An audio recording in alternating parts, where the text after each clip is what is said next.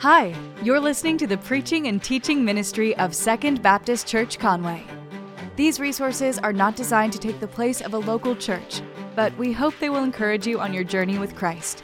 For more information about how you can connect with the Second family, visit mysecond.family. Thanks for listening. So, if you have your Bible, turn to Luke chapter 3. We're going to continue on with our next uh, little portion of the series here. Luke chapter 3. A few weeks back, a friend of mine, we were, we were watching some, uh, some basketball actually, and uh, he says, So, what's your favorite thing to cook? That was just uh, this kind of like random little question that, that got thrown out there. And, and uh, it, it did honestly, it took me back for a moment there because it's just it's just a random thing to ask, you know. But then on the other side of it, I don't really consider myself to be a, a chef or, or, or really into cooking. It's not like a hobby of mine or anything, but it was an interesting question. Maybe you could ask that of yourself. What's your favorite thing to cook. The very first thing that popped in my mind was uh, Cuban sandwiches. I love making Cuban sandwiches, primarily because I love eating Cuban sandwiches. And so if I can make a Cuban sandwich, I can eat a Cuban sandwich. And while I'm on the topic, I think we've gotten pretty lax with the word cook, right? Uh, um, everybody says, well, I cooked this or something. I feel like I'm cooking when I make the coffee in the morning or when I get the Pop Tarts ready, you know, that sort of thing. I'm not sure that counts, but I feel like I'm cooking, like I'm, I'm making something. I, um, another thing that I like to make or prepare, uh, I really wouldn't call it cooking, is, is salsa. I love to make salsa for the same reason I love to make Cuban sandwiches, is because I like to eat it, all right? So when you're making salsa, here's the thing you need to know when you're making salsa, you need to be prepared. You need to be ready.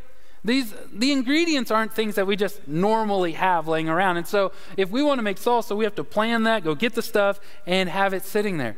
There's been a couple of times when we go to make salsa and, and uh, we don't have everything. We either don't have the vinegar or, or the cilantro. One time we went to make salsa and we had no jalapenos. No jalapenos at all. You cannot make salsa without jalapenos or, or any peppers. You just, you cannot do it. Here, here's really where I'm trying to get at with this. If you expect to eat homemade salsa, then you need to be prepared for it. If you're expecting to eat homemade salsa, then you need to prepare for it. Luke chapter 3, verse 15 tells us very clearly and plainly that the people, all of them, were expecting to see the Messiah. But the reality was, as we read through the text, they weren't prepared to see Jesus. They expected to see something, some savior, some hero that they would call the Messiah, but in reality, they weren't actually prepared to see Jesus as he is, uh, who the real Messiah is. We're starting a new um, uh, eight part series here called Jesus Is. And every week, that little video that you saw just a moment ago, every week it will end with a new attribute or a new characteristic of the story. Jesus is, and then fill in the blank. And we're going to start here this morning asking ourselves the very same question. If we're going to be introduced to Jesus, uh, if we expect to see Jesus, are we prepared to see Jesus as he is? To see Jesus as Luke, a friend of his, reveals him. As Luke, a, a person who, who did research and talked to the eyewitnesses and, and was around people. If Luke reveals him this way, are we prepared to see Jesus as he is. I hope today that we would that we would leave here to that we would end this conversation prepared to see Jesus as he truly is, expecting to see Jesus as Jesus reveals himself. Let's pray together, and then we'll look at the text. God, thank you uh, for your words. Thank you for your blessings. God, we stand here now as a church, as a family, watching online, connected here in the room. God, we are, we are overwhelmed knowing that we don't deserve the blessings that you have given us. God, we don't know what to expect when it comes to 2021, but, but God, I pray that we are prepared to deal with it. I, I pray that we are prepared to, to be unified together as a church and as a people. That we would walk into these uncertain times, these unknown times. Not unknown because things are happening, just unknown because they are in the future. And God, I pray that we would glorify you, that we would be closer together as a church, but most of all, God, we would leave here today prepared to meet you as you are, especially over the next eight weeks as we, as we look at who you are. It's in Jesus' name we pray together. Amen. I already told you we're in Luke Luke 3, that's, that's the chapter. We're going to be in, uh, looking at verse 7 through 18. This is a series within a series. We are going straight through Luke, okay? And what we did was we took the whole book and then we divided it into smaller series. We started with a three part series that was our Christmas series. And it was really seeing how Luke starts this epic, this two part epic, um, the Gospel of Luke and then the book of the Acts of the early church. And how he took those two parts there and he starts it with these two accounts of, of birth announcements and what that really sets up for us. And then we had a two part series where um, David and Nathan explained to us this at the temple scenes. These two stories, the only two stories we have of Jesus between his birth and his ministry there, and, and how Jesus does not tear away the temple, does not tear away or, or do away with the Old Testament, but he fulfills it. He helps us to see it as it truly is there at the temple. Now, we are going into, like I said, an eight part series where we're going to see Jesus introduced. This is who Jesus is. What's relevant to us, particularly as we refer to the first uh, one, two, and three chapters, is this um, note, is this nomenclature, this, this, uh, this designation that Luke is giving to John the Baptist about what he was born to do what he was actually, uh, what he was created to do, his, his, his, purpose in this life. He says it in 1 verse 17. He also says it in 3 verse 4. This is what 3 4 says. As it is written in the book of the words of the prophet Isaiah, a voice of one crying out in the wilderness, prepare the way for the Lord, make his paths straight. What's very clear is this Old Testament quote from Isaiah applied to John the Baptist was to reveal to us that John's whole purpose, his whole mission in life, was to prepare the way of Jesus, to prepare the people's hearts to accept Jesus. So that's, that's a great place for us to start as we're going to look at uh, the next seven weeks at who Jesus is. Are you prepared to see Jesus as he is, as, as he reveals himself? If you have your journal, um, we're on page 22 and 24, and, and there's more of those available if you want to pick one of those up. What I'm going to do to, uh, what I'm going to do right now is just kind of read through the text, and I want to make some comments as we go. I hope that's not annoying to you. Sometimes it's annoying to me, so I'm going to try to make them as brief as possible. We're just going to read through the text, verse 7 down to 18, and I'm just going to make some comments as we go. He, that's John the Baptist, he then said to the crowds who came out to be baptized by him. Now, stop right there. Baptized is a word that we use a lot. In fact, um, our particular part of the Christian family refers to ourselves as Baptist. We say that word quite a bit.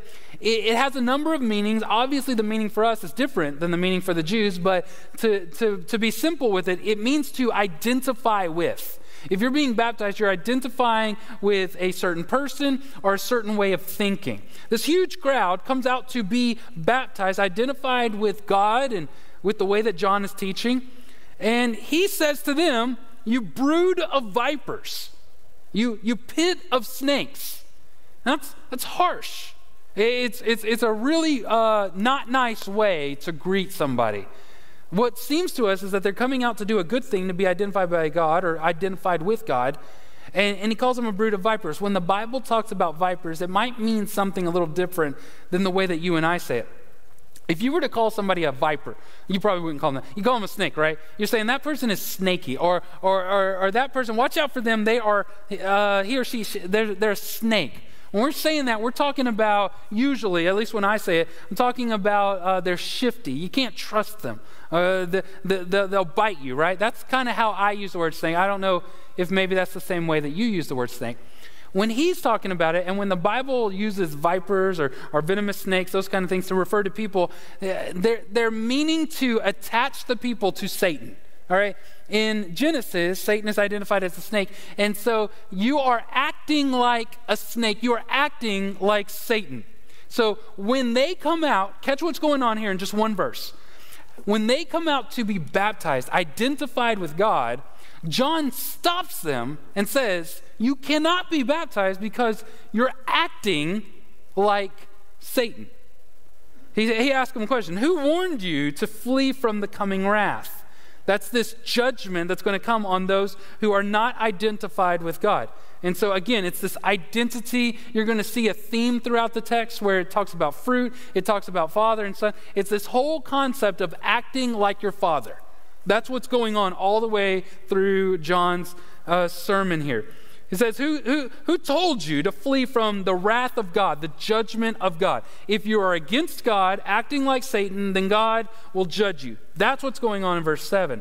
Therefore, he says, produce fruit consistent with repentance. And don't start saying to yourself, We have Abraham as our father. For I tell you that God is able to raise up children from, for Abraham from these stones. That Abraham as their father it was their great great grandfather. They were Jews, okay? But it had, it had religious and national characteristics to it as well.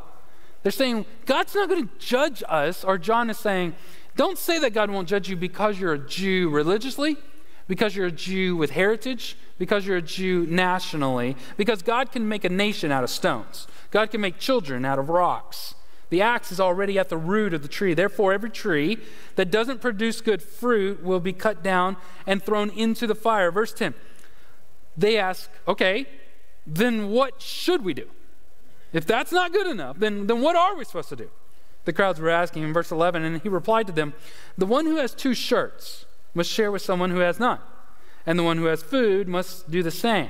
Tax collectors also came to him to be baptized, and, and they asked him, Teacher, what should we do? And he told them, Don't collect any more than what you have been authorized to collect. It's interesting that John doesn't say, Stop collecting taxes, because that's not the point. He says, Only collect what you're authorized to collect. Verse 14, and some soldiers also questioned him, Well, then what should we do?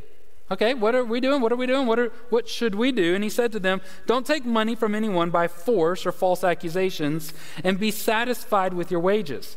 Verse 15. Is really key to our understanding, at least at the launch of things. Now, the people were waiting expectantly. They expected to see something. And all of them were questioning in their hearts whether John, because of the way he's teaching with authority and from the voice of God, might be the Messiah. That's what they wanted to see. That's who they were expecting to see. And John answered them all I baptize you with water. Essentially, what John's about to say is no, I'm not the Messiah. The Messiah is great, and I'm I, am I'm, I'm really nothing. I'm lesser compared to him. I baptize you with water, but the one and the powerful, the one more powerful than I am, is coming. I'm not worthy to even untie the straps of his sandals. He will baptize you with the Holy Spirit and with fire. His winnowing shovel is in his hand to clear the threshing floor and to gather the wheat into the barns. That's those who are with God but the chaff will be burned with the fire that never goes out. That's those who are not with God. Judgment, wrath, pain, eternal separation, completely separated. Jesus is going to be the one that divides that line. You're with Jesus, good. Not with Jesus, bad. Then, along with many other exhortations, he proclaimed good news to the people. That's what's going on there. That's the sermon. This is the big thing. This, and then when um, John the Baptist baptizes Jesus, this is the big uh, sort of story that we get about John the Baptist. And so it, it drives us to a, a very clear observation and a very clear question. If John came to prepare the people for Jesus, and the next story with John baptizing Jesus is obviously not preparing for Jesus, that's Jesus, then how? How does John prepare their hearts for Jesus? And if we can get at that, then we can answer the question whether or not we are prepared for Jesus. If we expect to see Jesus over the next seven weeks, or just in our lives, in our day, in, in, in our families, in our work, if we expect to see Jesus show up, are we prepared to see Jesus the way that he actually is? There's three things that John does in this sermon in, in the way that he speaks to them. The first one is that he warns them of judgment, he warns them of wrath. This is one of the most gracious blessings in the scriptures, and yet at the same time, it is one of the most uncomfortable realities of the message that the Bible communicates to us. And that's simply this God will judge those who are not with him. God will pour out his wrath his righteous anger on the evil, on sinners. He's going to do that. He's already done that. He's already began to let us participate in that. All of us are sinners. All of us are part of the brokenness of this world. And all of us experience some measure of God's wrath on us. When we experience the, the consequences of our poor decisions, when we experience separation, whether that separation is just distance or that separation is caused when there's a rift in the family or, or a chasm in a relationship, when we experience death, natural death, we are all experiencing the consequences of our sin. God is pouring out, God is allowing us to taste the wrath or the judgment of our sin against Him. But that being the case, the truth is, there is coming a day, there is going to be a reckoning in which no one will get away with anything. Sometimes, from our perspective, we see the world as people doing bad things and they get away with it. Much worse, we see people do bad things or evil things or corrupt things and, they're praised for it or they benefit from it or, or they become wealthy off of it. And we feel like there is an injustice. And in reality, you are right. That is unjust. But in God's economy, in God's plan, there will be a reckoning. There will be a day, and you can rest assured no one will get away with anything. And that applies to you as well. You may think you got away with it. You may think that God doesn't care. You may think that there's no um, real consequences, that it's all under the rug, that it's all shoved in the closet. But no one gets away with anything. Every sin will have a reckoning. Every defiance against God will have a reckoning. And this is a gracious thing for the Bible to let us know about that God will judge sin and sinners. Sadly, though, we tend to either not believe it or we ignore it. We don't believe it in that we cannot conceive of a God that would pour out his wrath on people. People that we think are good people, people that we love ourselves. We cannot conceive a God that would do those things. But here's the problem it is not yours to conceive God. You can't conceive God in any way. God is who God is. He is not made into our image, and He has declared that He will righteously, meaning He is right in doing it, justly pour out wrath on those who have rebelled against Him. And so we tend not to believe it, or maybe not worse, but equally bad, we ignore it. We accept the reality that God will judge, but we try to, we try to act like it doesn't affect us. Like, we have eternity, that we'll have tomorrow to repent and believe in God, that we'll just keep on in this. And, and then the next week, or, or when I get closer to death, or when I get through this stage, or when I have this fun, when I do these things, then at some point I'm going to, at that point, accept God and accept Jesus. But you're not promised that. You're not promised tomorrow. There's this reality that whether or not it's COVID, whether or not it's some tragic accident, or it's just your time to go, that you are not promised another day. And so you can't just ignore the reality that God will judge sinners, that you cannot put it off to another time. You, do, you should not wait to tell those you love that God will judge sinners. Those who are apart from God stand in the absolute danger of God's own wrath. That's what the Bible teaches. That's what John is telling them.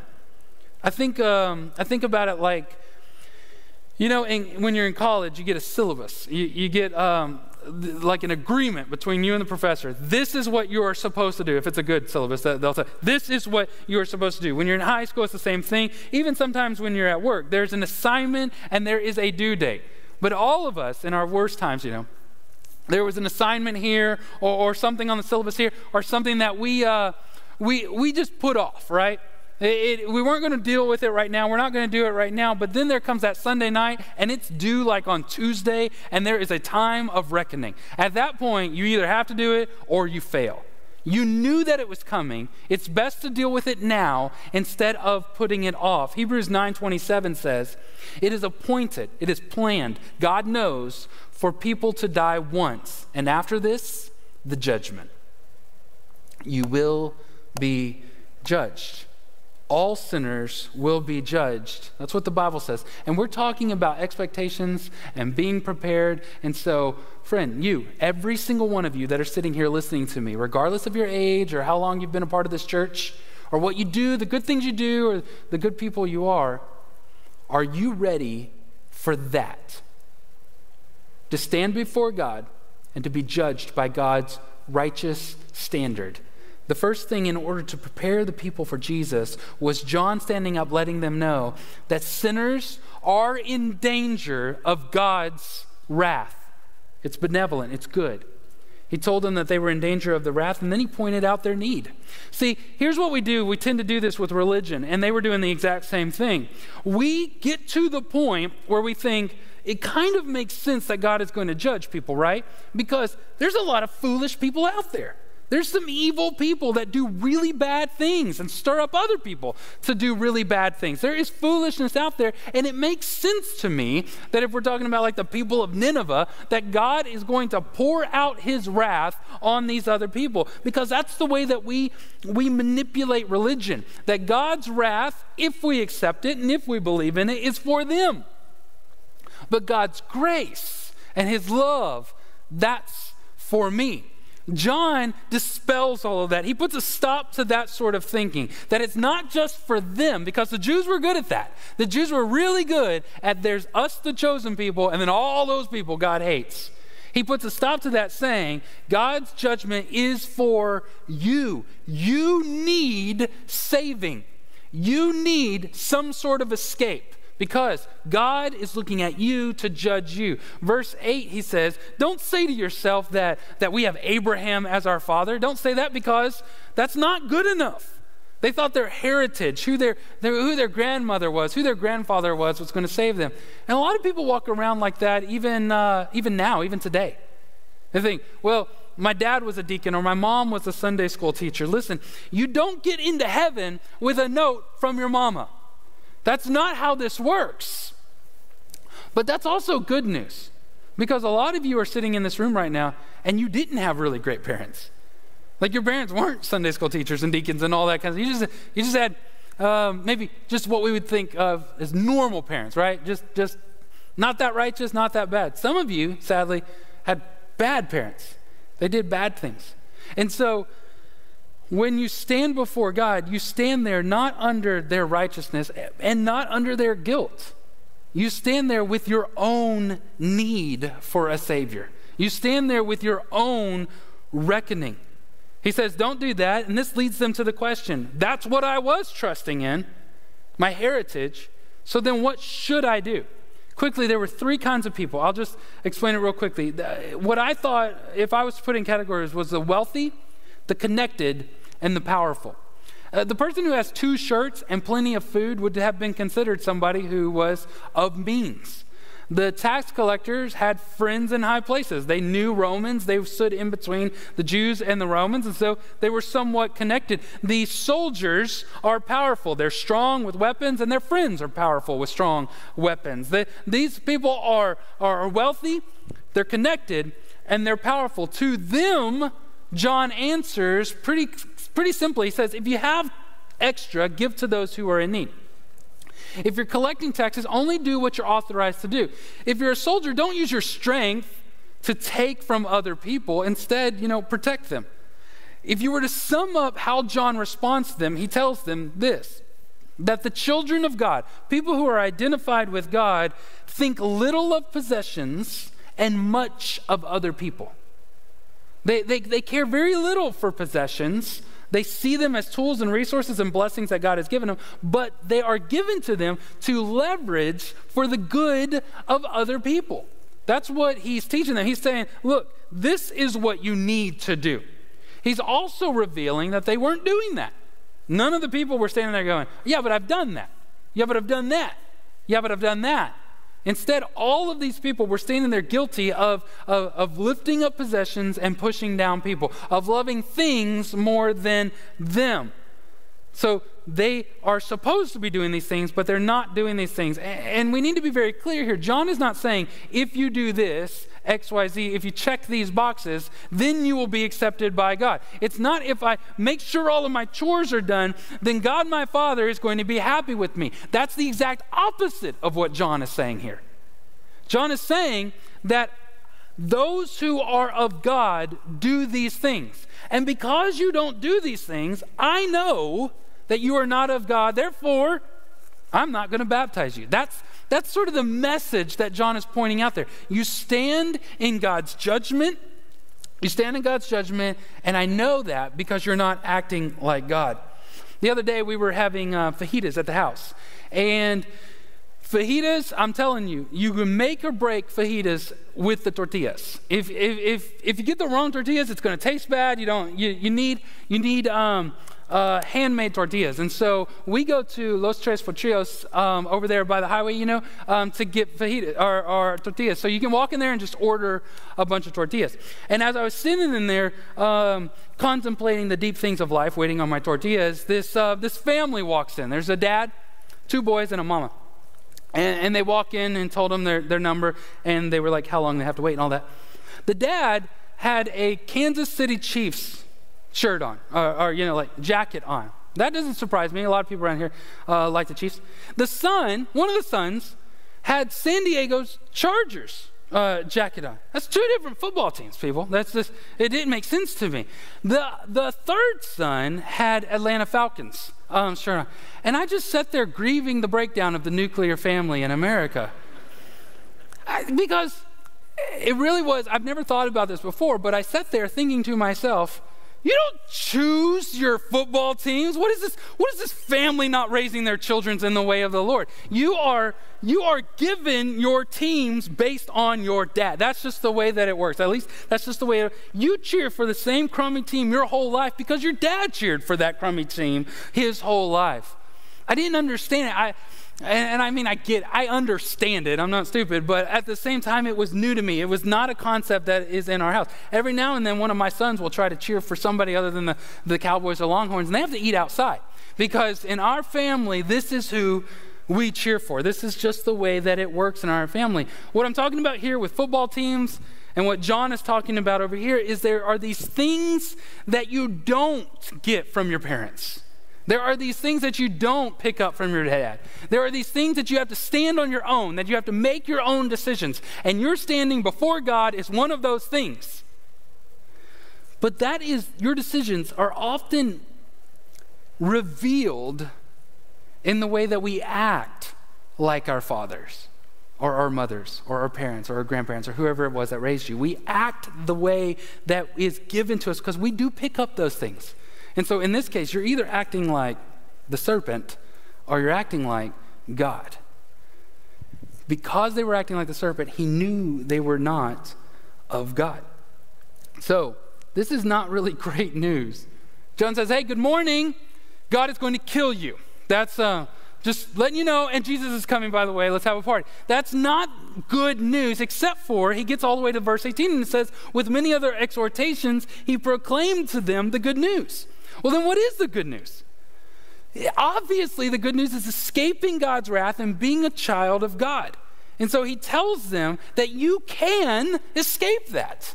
You stand in danger of God's wrath, and yet, if you, what ends up in verse 8, repent, then you can be a child of God. You can turn from those things. He says in verse 8, produce fruit consistent with repentance. Repentance is the key here. Repentance means to turn away from. John's saying, stop trusting Abraham as your father. Stop trusting your good works or your position or your power or your influence or who you know or all the stuff that you possess and trust in Jesus. If you trust anything else, then you need to turn from that thing and trust God. You need to turn away from trusting in your heritage, from your possessions, from your connections, from your power, from your politics, from your intellect. And you can add a bunch of other things to that list, I'm sure. But if you stood before Jesus, if you died and you stood before Jesus and he asked you, How do I know that you are with me? He's not going to ask that because he already knows. But if he did, if your answer is anything other than you, I trust you. Jesus, you are my only hope in all of this, if your answer is anything other than that, then you stand in judgment of God's wrath. and you will be judged. No one gets away with anything.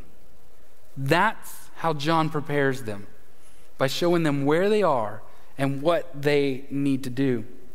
You should feel confronted with this very same reality. You're not watching a movie.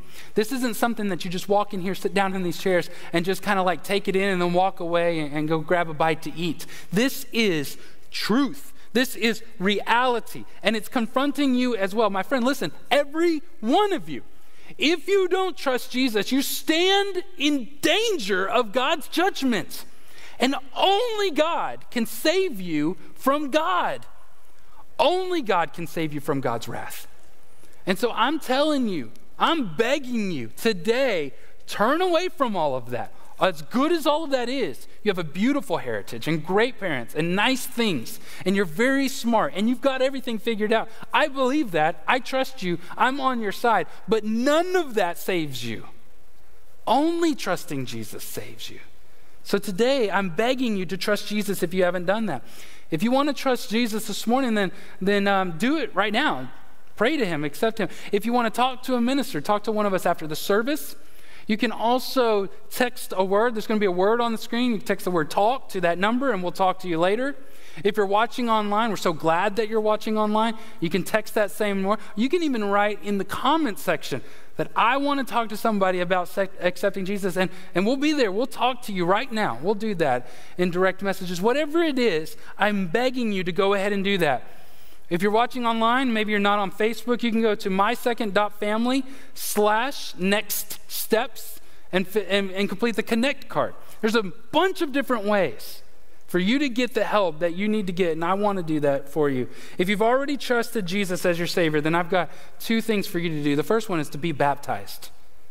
Be baptized. Stand up and identify with God and His teachings. I don't care how long ago you accepted Jesus, now's the time. Let's settle this this year. Let's settle this this year. For those of you who have not accepted Jesus as your Savior, right now, Starting 2021, you accept Jesus as your Savior. And for those of you who have not been baptized, right now, you stand up and say, I identify with Jesus before your church. And then pray for those who have not yet accepted Christ as their Savior. Pray for them. Like a lot of you, I, um, I started the new year with like resolutions. I'm going to do some stuff. I'm gonna, I'm gonna do this. I'll quit in a couple months, but I'll start right now, you know? And so I'm gonna start this diet or, or, or I'm gonna work out a little bit more, read my Bible, whatever it is, you, you probably started some of those. And I'm one of the people that think that's great. I think if you do a good job for two months and then you, you slack off for two, that's better than doing a bad job for 12 months. So I think you, you know, try it, try it out.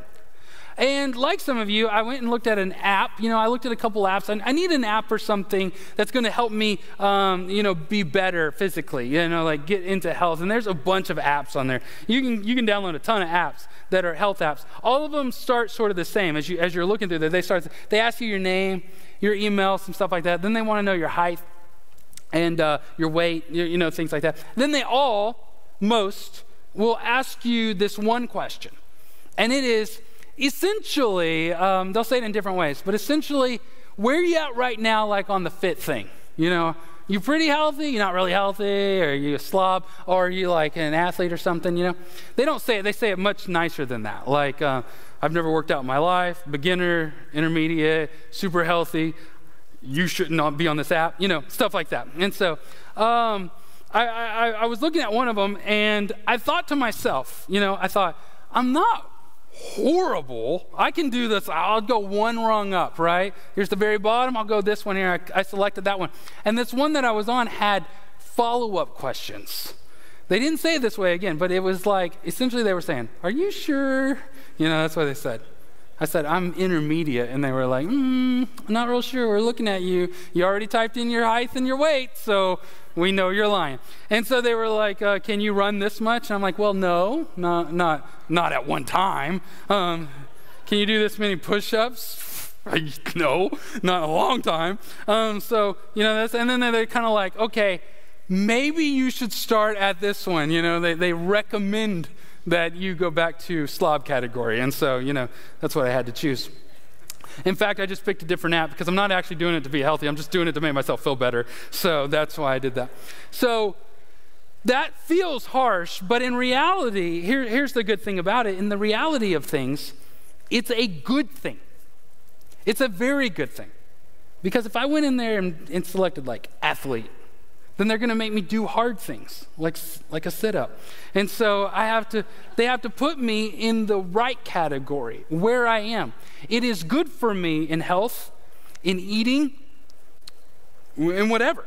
It is good for me to actually sit down and actually be honest and look around and say, Here I am. This is where I sit. Because to lie to myself and to lie to others actually will hurt me. It'll put me in far more danger. And so to start off this year, John is telling you, Luke is repeating what John said. Hey, look, you think all these other good things are good for you, and they're not. You actually sit in danger of God's judgment. So today, repent and get out of that. Just like the app is going to say, here's where you start, but here's how you get better. You sit in danger, repent, and trust Jesus. Thank you for listening to the preaching and teaching ministry of Second Baptist. We hope that we will see you in person this next Sunday. To find more information about service times, location, and ministry offerings, visit mysecond.family. Thank you for listening.